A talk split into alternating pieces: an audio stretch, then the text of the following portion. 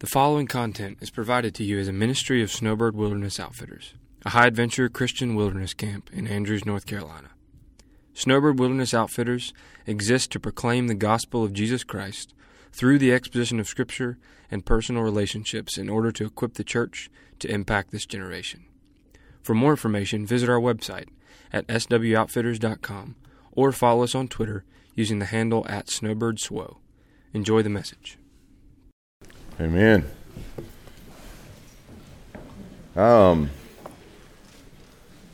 not looking for any affirmation or anything here, but uh, last night I, I was praying about this morning. We'll be in Ruth 2. Praying about this morning, I felt like the Lord was, was saying, Hey, man, you got to calm down when you're preaching to, at a marriage conference. And uh, I just get so fired up, man, when it comes to marriage and family. It's something that I'm, I guess, from working in student ministry so long uh, yeah, I just I, I, feel like as a society and as a culture, um, men have failed miserably. Um, but but then when really when I think about throughout history, that's kind of the story of history is the failure of men, and so um, so I just get excited. I, I, get I guess my my uh, cardiologist told me that I'm very intense, and.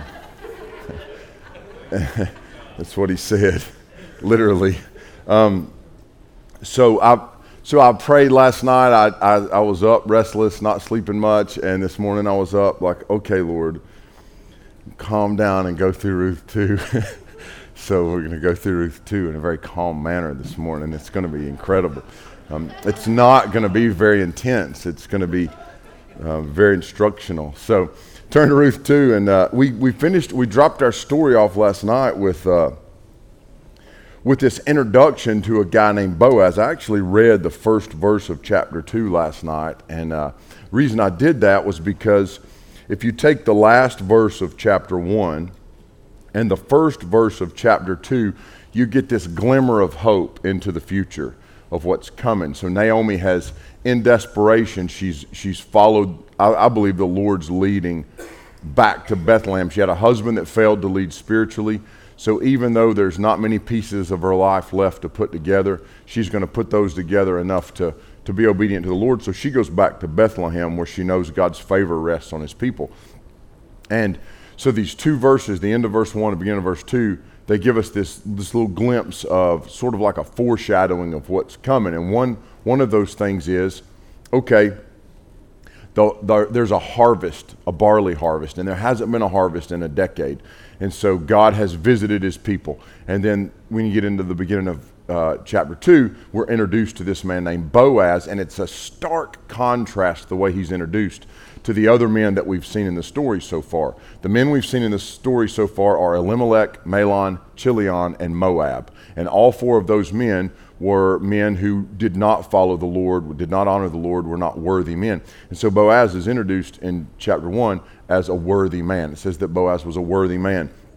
And I, I, I, I was kind of, man, I was wrestling through like, okay, I want to give these guys some examples of worthy men. What is a worthy man? I was thinking of men in my life that are worthy, you know, when I was growing up and uh, really only ever had one man that I kind of looked to as a, as someone I wanted to emulate and be like. And, uh, and we still, to this day, he lives, he lives in Texas, but to this day we talk. I, I call him and, and he would say, it's funny, he would say, oh no, man, I'm, you're, you're more mature than me spiritually. And uh, I'm just a simple, you know, I just love Jesus. But he just, this man was worthy to me. And, and, and, uh, and to this day, I think he's far more mature than I'll ever be spiritually. But I don't, I, I was like, I have a lot of peers in my life that, but but when a man is, is, is worthy, um, in the Bible, what it's saying is that he's a man who, there's several characteristics that that, that that is implying. One is that he bows before the Lord, he worships the Lord. A worthy man bows before God. So, as worthy men, we need to bow before the Lord. We need to humble ourselves before the Lord. We need to be concerned only with what God would have for us to do and be. Uh, additionally, a worthy man is someone who leads others well, who leads others well. So uh, as, as a man, I'm called to lead. Some of you men, your jobs require you to lead. If you're in law enforcement or military or something like that, and you've climbed the ranks, then you, you really kind of have a capacity to understand what that looks like. Uh, if you're, if you're self employed and you don't really have any employees, you work on your own, maybe it's a little harder to grasp that in the framework of, of your job, but, but all men are called to be leaders. And so a worthy man leads well, even just within his own home, within his church, within his community. I was hanging out backstage with a little guy that is in our community right now who is in, uh, who is in the custody of the state, and, and he's being fostered here in our community right now. And he spends a lot of time with my family, and we're hanging out backstage. And right before I came out to preach, and I was just telling him how much I love him, how much I'm proud of him. Uh, and I thought, you know, I've got to make sure that I'm leading people in the community who no one's going to realize that you're leading, if that makes sense. I, like I spend time with that little guy, man. He, he, needs, he needs a man to look into him and, and look into his life and say, hey, you matter. You're a big deal. You're important. And so men are leaders. A worthy man is going to be a leader. Uh, and then additionally, a worthy man is someone who's going to, um, who's going to govern their own desires, their own, their own lives, going to rule themselves. The Bible tells us in Romans uh, in Romans chapter 6, Paul, uh, 6 and 7, Paul is writing to the Romans and he says, don't, like, don't be enslaved to your own desires for fleshly things. Don't, don't be governed by your members, by your physical body. Don't let your body control, um, like, like the lust of the flesh control you. So a man of God is going to rule himself. That just, we rule ourselves by submitting to Christ. And so He's going to be governed by himself uh, or, or by the Holy Spirit within himself. And so Boaz is all of those things. So we're going to see some more characteristics about Boaz as we get into the story.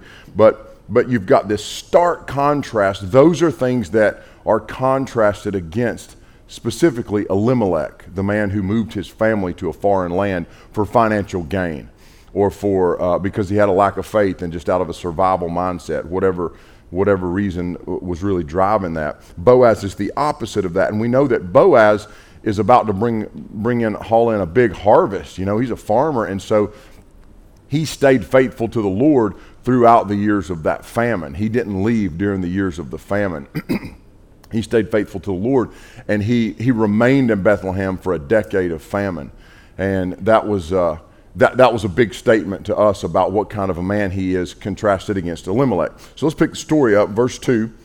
Um, we'll, we'll read verse 1 again. Now, Naomi had a relative on her husband's side. He was a prominent man of noble character. Okay, so some of you, I'm reading from the CSB this morning. I'm really digging this translation of scripture lately. Um, but I think in the ESV it says a, a, a worthy man, I believe is what that says. Okay, a worthy man. from Elimelech's family. So he's a he's a relative of Elimelech. Again, I don't want to I don't want to try to read too much into the text, but this uh, there's a good I think there's a good small nugget here that the failure of men in your life and your family don't determine your faithfulness in life. So like he's in the same family as Elimelech, eh, but and Elimelech has failed spiritually and this man is contrasted against that. I think a lot of men, they allow the failures of their father to dictate and determine the way they're going to live their own lives. And it should not be that way. Your life is lived before the Lord, before, uh, before the Lord and before Him alone. His name was Boaz. Ruth the Moabitess uh, asked Naomi, Will you let me go into the fields and gather fallen grain behind someone with whom I find favor. There's that word favor again, the loving kindness of the Lord. She says, Let me go and try to find food for us uh, among the fields, and maybe the Lord will show me his mercy and loving kindness. Now, she's talking about gleaning, and what gleaning was is this is like literally. Uh, no exaggeration, um, this was the original welfare program. This was like a system where poor people could go into the fields of wealthy landowners or farmers and the farmers were instructed by God's law. This was according to God's law.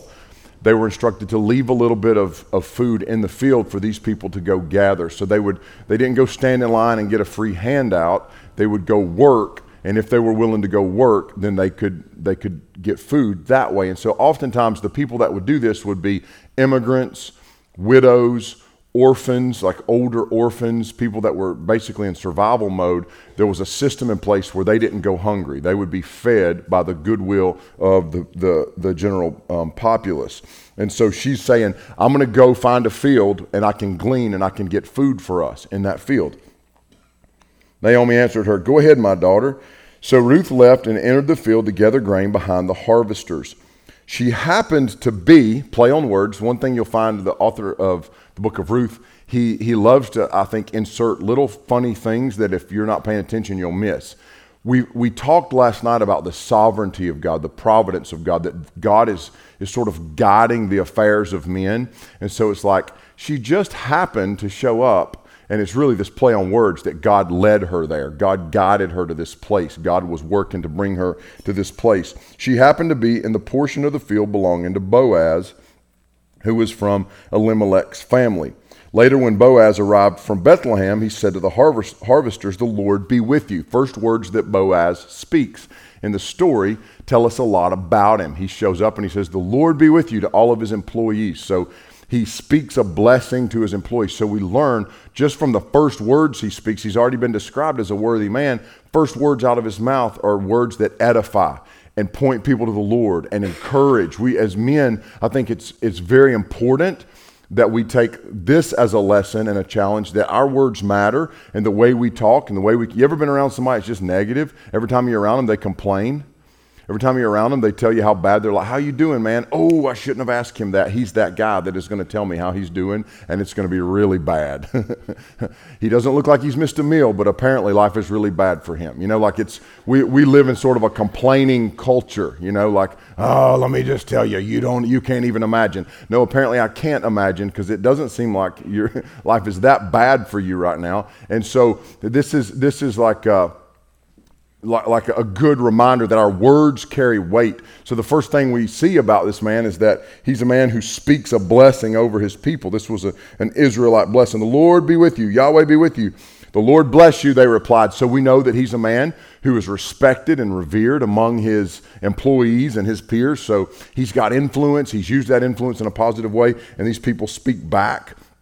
And they, they speak back very positively.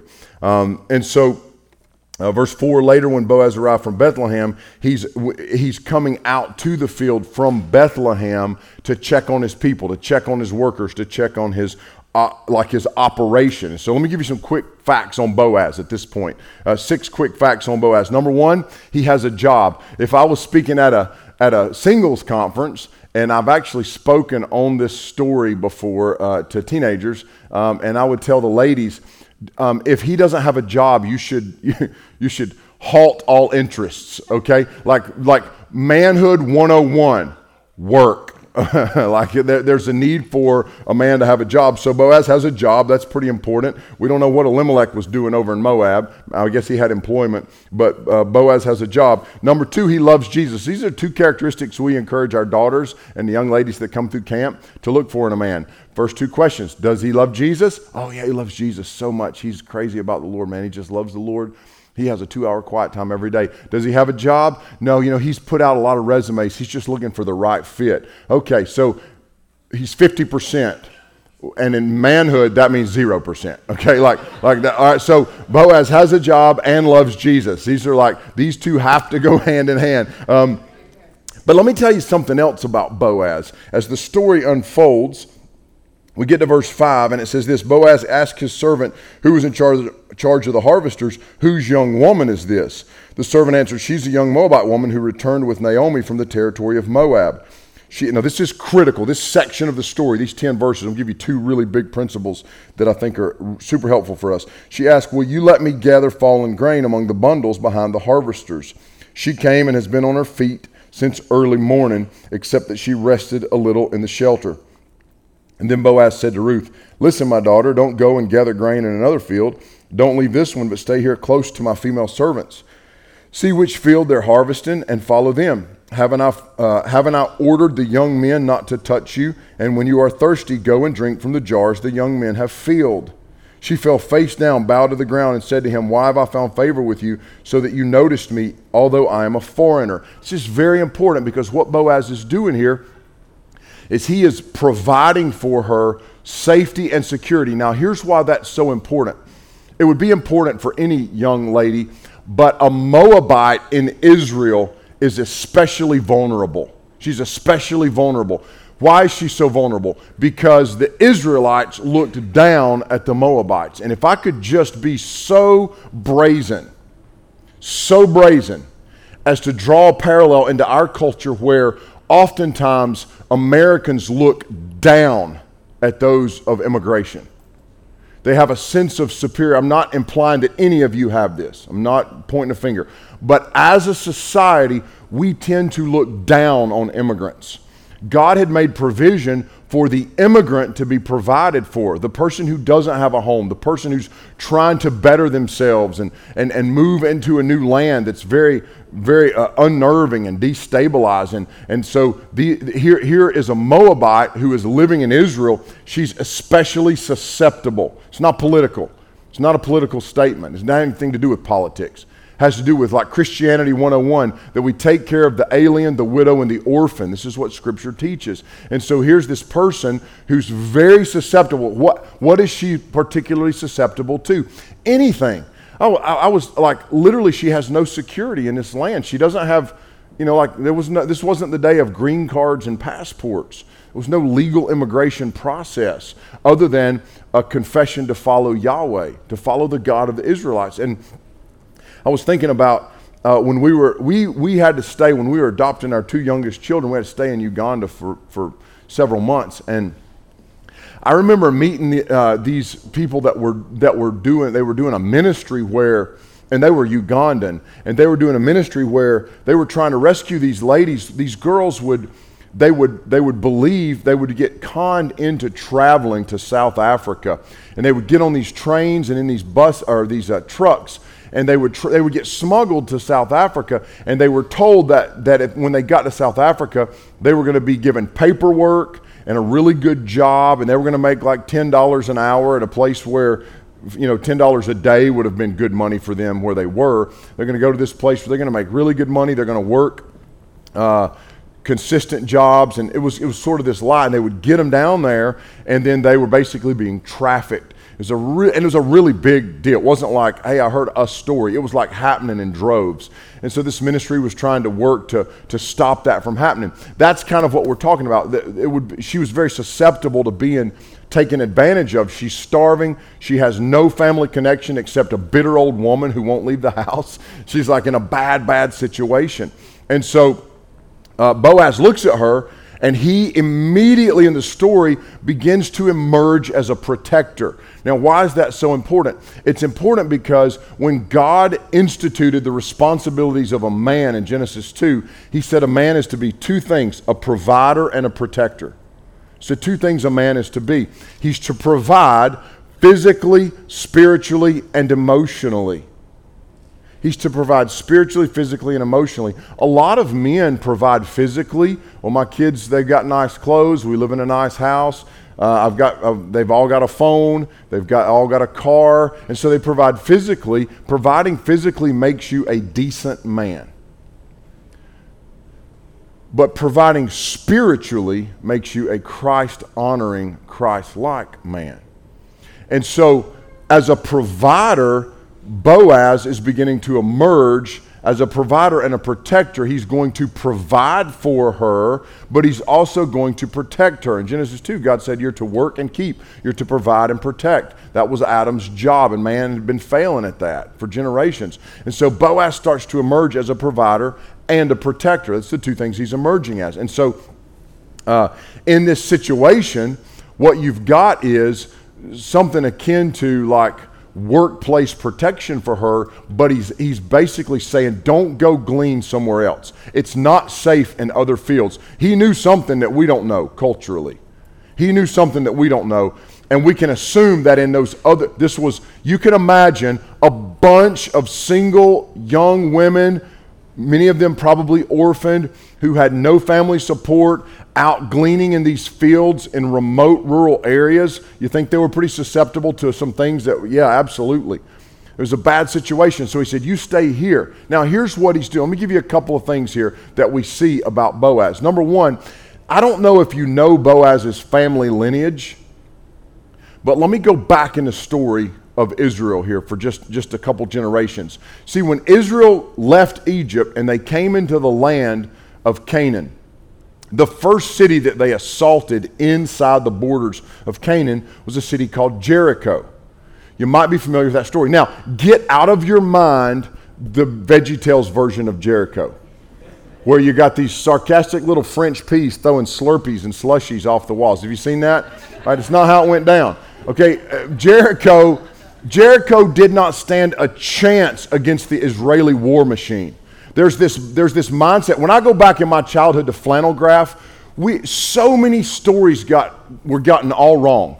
Like that David was this weak little boy who just sort of, by fate, slung the rock. Saul sent David down there knowing that if David lost, the entire Israelite nation would be enslaved.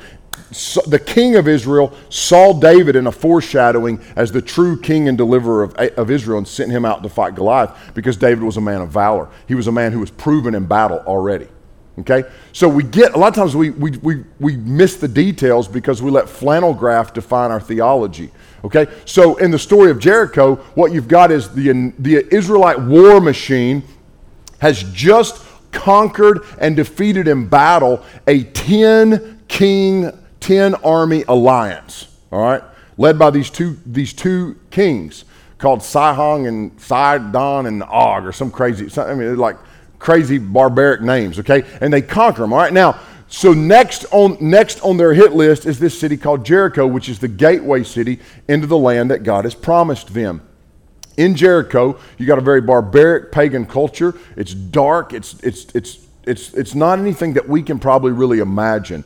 It's a gateway city in a barbaric pagan land where child sacrifice was normal, where prostitution was rampant, where women were trafficked. It was the only, like, like basically they were objectified by the entire society. And there's a woman there who's a prostitute just basically trying to survive. And you may have heard of her. Her name is Rahab. Have you heard of Rahab? Rahab is a prostitute living in Jericho prostitute living in a pagan, barbaric land. Okay? Rahab hears the story of this nation of people called Israel. And the way she hears it is because the leaders of Jericho, her city, are talking about it. Man, there's this nation and they're they're conquering people and they're coming our way and nobody stands in their way. They're going to assault our city. We're in trouble. And their people are freaked out. You can read about this in the book of uh, Joshua, chapter 2, 2 through, 6, 2 through 5. They're scared to death. And so, so Rahab cries out to this God for deliverance. And God sends two men into that city. They're unnamed. These two men go into that city to meet Rahab and to, and to prepare for her an extraction plan. So we're going to assault this city, destroy this city, but we're going to extract you and your family because of your profession of faith in Yahweh. Y'all with me? Story sounds a little different than probably what you've heard it. Go read it. Check my work. Go read Joshua 2, 3, 4, 5. Okay? Just telling you what the book says. All right, so they go in. Why did they go in? To spy out the land. Why do they need to spy out a land that God's going to collapse the walls in on itself? They're never going to step foot in that city before God delivers the city, right? So, why do they go into the city? Because she has confessed. There's this powerful confession of Rahab where she says, I know that your God is the one true God, and he alone can deliver me. Will you call on your God for my salvation? And they do that. And so they rescue her, they conquer this city. Rahab comes out of the city. Well, there's this family line of men, and they come in the line of Judah. Okay? Now, Judah has a son. Oh, y'all, this gets so Jerry Springer. Okay. Judah has sexual relationship with his widowed daughter-in-law. You know that story? Her name is Tamar. All right? So Tamar has a sexual relationship with her father-in-law after her husband dies. His son dies. And, and she has twins. Their names, the, the one twin's name is Perez. And keep the names to a minimum. Perez. Perez becomes the man through whom God raises up a lineage of warrior chieftain leaders in Israel. And so he has a grandson named Amminadab, who has a son named, he has one grandson named Ram, That's a cool name. Like, I don't know, it just sounds like a dude, you know? And so, Aminadab, Aminadab has a son named Nahshon. Nahshon is the chieftain of Judah. When the Israelites would assault Canaan, Judah was the first, they were sort of like the first onto the beaches. They would storm the beach first. The war leader of Judah was a man named Nahshon who would literally lead those men in battle. Nahshon had a son named Salmon. Okay? Salmon was a man of valor, a man who was worthy in combat, who fought as a leader in Israel. Salmon says, Oh, here's this prostitute we just rescued out of Jericho. I don't know what her condition was in the, eh, like what her status was in Israel, but Salmon's like, I'm going to marry that woman. So he marries her. So he marries a pagan prostitute, which makes sense. His great grandmother had an affair with his great great granddad. Like he doesn't like his moral compass is different. He's like, I don't care what people think, you know. Like he's he, they're a family of renegades. Renegades. Like they push back against the sterile culture of their society, probably. So Selma marries Rahab. They have a son together whose name is Boaz, the Boaz that we've been introduced to in this story. Everybody tracking so far? So Boaz grows up in a home where his mother is a former prostitute in pagan Jericho. You think he cared about the safety and security of a Moabite widow in a foreign land who's an immigrant? Yeah, he, that hit close to home for him. He grew up with his mom telling him at the supper table stories about what it was like to live in Jericho in the darkest culture, in the darkest hour of history up to that point. He, t- he, he grew up hearing his mom say things like, Son, you make sure you take care of the widow. You make sure you look out for the orphan. You make sure that you are a man who honors women in a culture that often pushes them down and dishonors them. So Boaz was raised for this. He was ready for this. He was trained for this. And so what he's doing is he's saying to Ruth, You stay here on my farm. At this point, there's zero inclination for us to, to there's no inference that he has like a romantic affection for her. In fact, with his background, what we can infer is that he just wants to provide safety and security because that's the kind of man he was raised to be. The reason there's no real inference is because he doesn't act on this, he doesn't do anything to pursue a relationship with her for the next eight weeks, which is the harvest season. You got to get into chapter three before anything happens. And then her crazy mother in law has her put the moves on him, and that's how the thing goes down. like, it, like at this point, Boaz is just straight up a man of honor. All he's doing is saying, I need to provide security for this woman. She is destitute. You stay here, you glean here. So that's the first, that's the first observation. Second observation is this the law demanded that men provide or that, that landowners and farmers provide for the poor by leaving them some food to glean from, okay? He's going above and beyond the law. And when we go above and beyond the law, we find ourselves standing in grace. When, see, when you live to the letter of the law, you're just doing what God required and nothing more. He goes beyond that. And so grace is being extended. He's not saying, well, the law requires that I got to give her some scraps from my field, so I'll give her some scraps from my field. He's saying, that's what the law requires. If that's the line where the law is drawn, I'm going to step way beyond that, law, that line and I'm going to issue grace to her. See, that's what Jesus does. Jesus, the Bible says in Romans 10, he is the fulfillment of the law. Romans 10 4. He's the end of the law. He's the completion of the law. And what we now receive is a covenant of grace, not a covenant of law. So it's very clear in the gospel that we are loved by God simply because of the grace of God, not because we've been able to adhere to the law. So Boaz is reflecting very much Jesus in this story. Verse 11 Boaz answered her, Everything you've done for your mother in law since your husband's death has been fully reported to me. See, at this point, what, we're learning some stuff about Ruth, too. She's a hard worker. She went out early in the morning. She's labored. It says she stood on her feet all day. She only stopped to rest when she needed water or refreshment, uh, just to keep going, just to keep going. And then her reputation has gone in front of her. He's heard of her. It's been fully reported to me how you left your father and your mother and your native land and how you came to people you didn't previously know. May the Lord reward you for what you have done. And may you receive a full reward from the Lord God of Israel, under whose wings you have come for refuge. Now, what's he doing? He's praying over her. John and Spicy challenged us yesterday morning to pray for one another, men particularly, to pray for our wives. You've got Boaz. She's not his wife. She ain't even his girlfriend. He's not even got eyes on her at this point. But he's a man who is like so much of his character is emergent. He prays over her. And with this, here's what he's doing he's praying for her, but he's acting in accordance with the prayer. Prayer is empty if it's not followed by action in our marriages. God, please be with my wife, help her to love Jesus more. Well, then I need to work to help to, to, to be an answer to my own prayer. Does that make sense?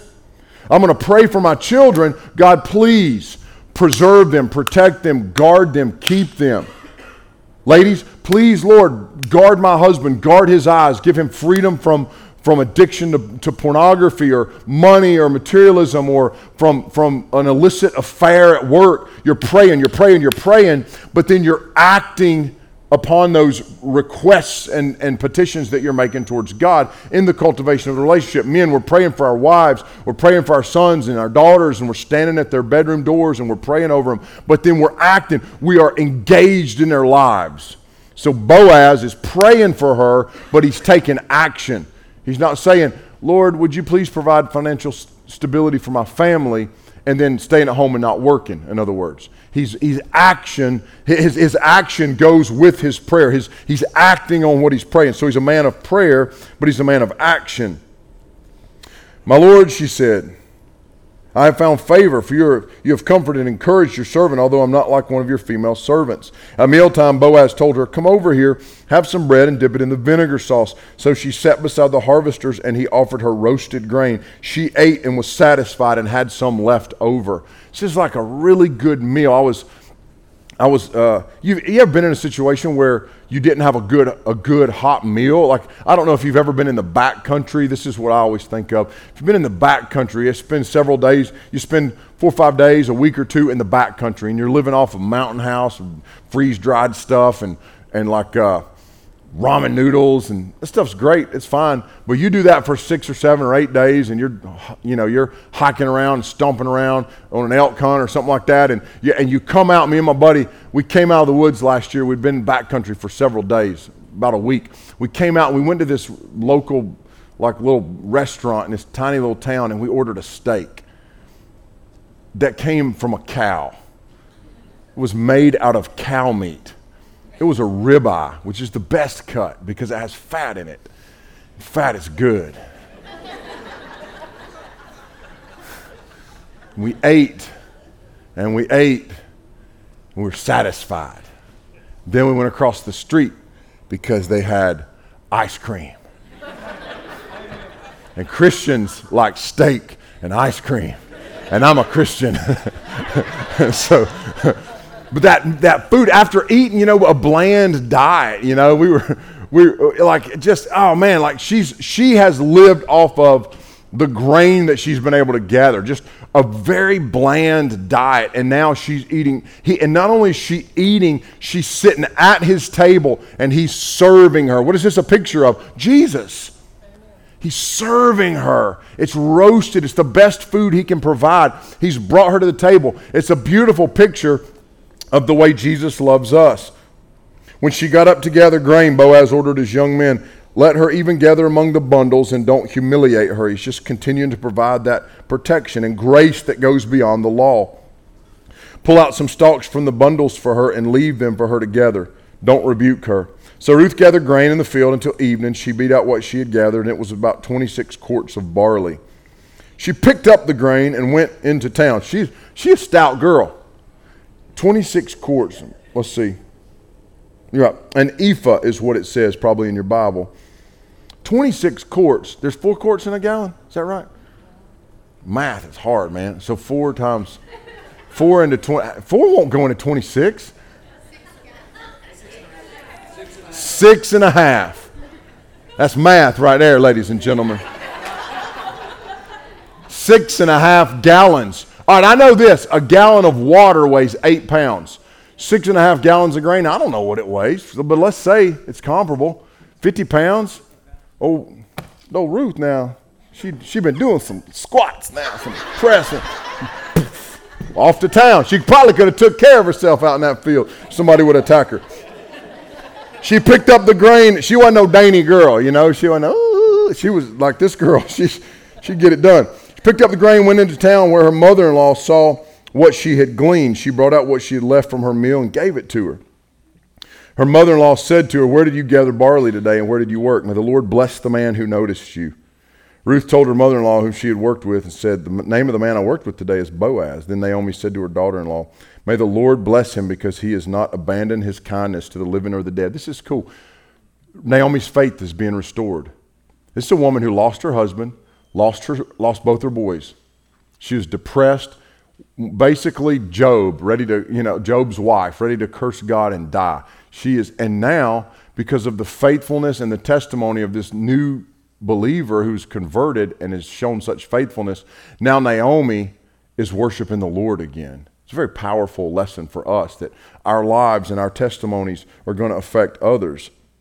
Naomi continued, The man is a close relative. He's one of our family redeemers. We don't have time to really get into that right now. I'll come back tonight to Red Oak Church here, and we're going we're gonna cover the rest of the story. Ruth the Moabitess said, he also told me, Stay with my young men until they have finished all of my harvest. So, so Naomi said to her daughter in law Ruth, My daughter, it's good for you to work with his female servants, so that nothing will happen to you in another field. Ruth stayed close to Boaz's female servants and gathered grain until the barley and the wheat harvests were finished, and she lived with her mother in law. So, if we continued the story, what we would find out is that eventually Boaz marries Ruth. They have a, they have a son whose name is Obed. And Obed will become the father of Jesse, who will become the father of King David. And that is the line that Christ will come through. So, a really powerful lesson for us that Jesus entered into a very scandalous line of people. Jesus didn't, Jesus didn't enter the world into a line of kings. I mean, there were a few kings in there, but there were also some pretty shady characters. And it's a reminder that when Jesus became one of us, he came in as the lowliest of men. He infiltrated the ranks of sinners. And redemption is the idea that God infiltrates the ranks of that which is broken and sinful and brings with him those who were captive to that and he sets them free. That's what the gospel does. And Boaz is the foreshadow to who and what Christ will be. And so I wanted to just kind of look at the story uh, in closing and, and, and look at uh, some applications for us men, five applications for us that Boaz gives us as a picture of biblical manhood, and three for the ladies. Um, the men, we need more help, and so we get five, and the ladies get three. All right, so Boaz is a picture of biblical manhood. He's worthy, he's a man of prominence and a man of valor. He's a worthy man. We, we unpacked what that was earlier. We looked at that. Number two, he's a rescuer. Godly men who reflect in Christ are rescuers rescue those who, and what are we talking about rescuing? We live in a fairly safe society. Um, we're rescuers in the sense that those who are in need, those who are destitute, those who are broken, the orphaned, the foster child in your community, the broken family in your community that you can minister to, you minister to. You open your home, you bring folks into your home. You like like that oftentimes in our home, I'm sad to say, that type of ministry is driven by my wife. I need to be better about being the one that's that's going out and, and bringing people into our home, into our kitchen to sit at our table, but to be a rescuer and to, to love those who um, society does not love. Number three, he's not shaped by the culture around him. And when we think about that, we think, I'm not shaped by culture. I, culture going to hell in a handbasket. This country we live in, you know, it's easy to kind of say, yeah, I'm not like the rest of the culture. But, but we are often shaped by things like the American dream. And that's very cultural. That's very cultural. So we're going against that. I'm saying there's something bigger than what the world offers me and the culture offers me. Particularly, he was a countercultural, a true cultural revolutionary because at a time when people were abandoning the faith, because, see, in the time of the judges, everyone did what was right in their own eyes. And for Boaz, what was right in his eyes was to obey and follow Yahweh. There's always men of God in every society and culture where the gospel is present. There's always going to be men of God who shine the light of the gospel into the darkness of society. And Boaz is one of those guys. Number four, he carries out grace that goes beyond the requirement of the law. Men, for us with our wives, this is important with our wives and kids that we're seen by them as men of grace, men who extend grace, men who show grace, men who cover them with grace. Ephesians 5, we saw this Friday night. says that our number one priority for our wives is their sanctification. My number one responsibility to my family is that they become more like Jesus. And that will happen through my influence or in spite of my influence. See, if my wife is a Christ follower, she's going to become more like Jesus because he who started a good work in her will be faithful to complete it. And he will use me or work in spite of me to do that. My sons and daughters who come to faith in Jesus, they will become more like Jesus because he's the one doing that work. And he will work through me or in spite of me. And so I want to work to carry out grace in their lives. And lastly, number five, he doesn't hold Ruth's past against her. He doesn't bring up her past like, oh, yeah, well, you're from Moab. What the heck, man? You're a Moabite. You were married to that dude whose name was smallpox. you're, he, does, he never, like, we never see him. In fact, when he alludes to her, her past, it's only to praise her for her faithfulness, her work ethic. He's an encourager, and he only looks forward. He's constantly looking forward. We're looking forward. We're fixing our eyes on Jesus, and we're looking forward. Ladies, Ruth is a picture of humble faith in action. Number one, she's humble. Just look at her response to Naomi each time they interact. She submits herself to Naomi. She's very humble, but she's a woman of action. She's working. So the second thing is that she's willing to do whatever she had to do to provide for herself and Naomi. She puts her hands to work, focuses on Jesus, is humble, is a hard worker, and trusts the Lord to take care of the details. Trust the Lord to take care of her future. Trust that God will provide for her. And number three, the last thing, she, she continually and constantly acts in faith. She's a woman whose faith takes action. So you've got a man and a woman here who are eventually going to come into a godly marriage, and both of them are people of faith, but that faith has feet and legs and arms and a brain, and it drives forward with a deeper, growing knowledge of God and takes action, action, action, and they make a difference in Israel, probably as great a difference as any family has ever made in one society. I think there's a lot we can learn from them. So let's learn it from them. And let's ask God to give us wisdom. I'll pray and we'll close with a song or two. I think we're going to close with a song or two. I think. If not, somebody will come up here and tell us what we are going to do to close. All right? Sound good? Lord, I thank you for your goodness and your mercy and your grace. And I pray that uh, we, as we learn from Ruth and Boaz, we would learn and uh, in such a way that we would take action and we would try to be more like Jesus by living out more the example that they've set for us. I thank you for this incredible story, and I thank you for the, the second half of the story where we see such a, an incredible picture of the way that, that you love us. I pray that um, men and women here would, would be able to go and follow up with that story and, and, and continue to study and see how you bring about um, your, your good plan in, in the lives of these two people. We love you a lot, and I thank you for what you're doing in the lives of these couples and families. And I pray that you would be glorified in, in our lives as we go from here, that we would be different as a result of having spent this time together and with you. In the good and strong name of Jesus, we pray. Amen.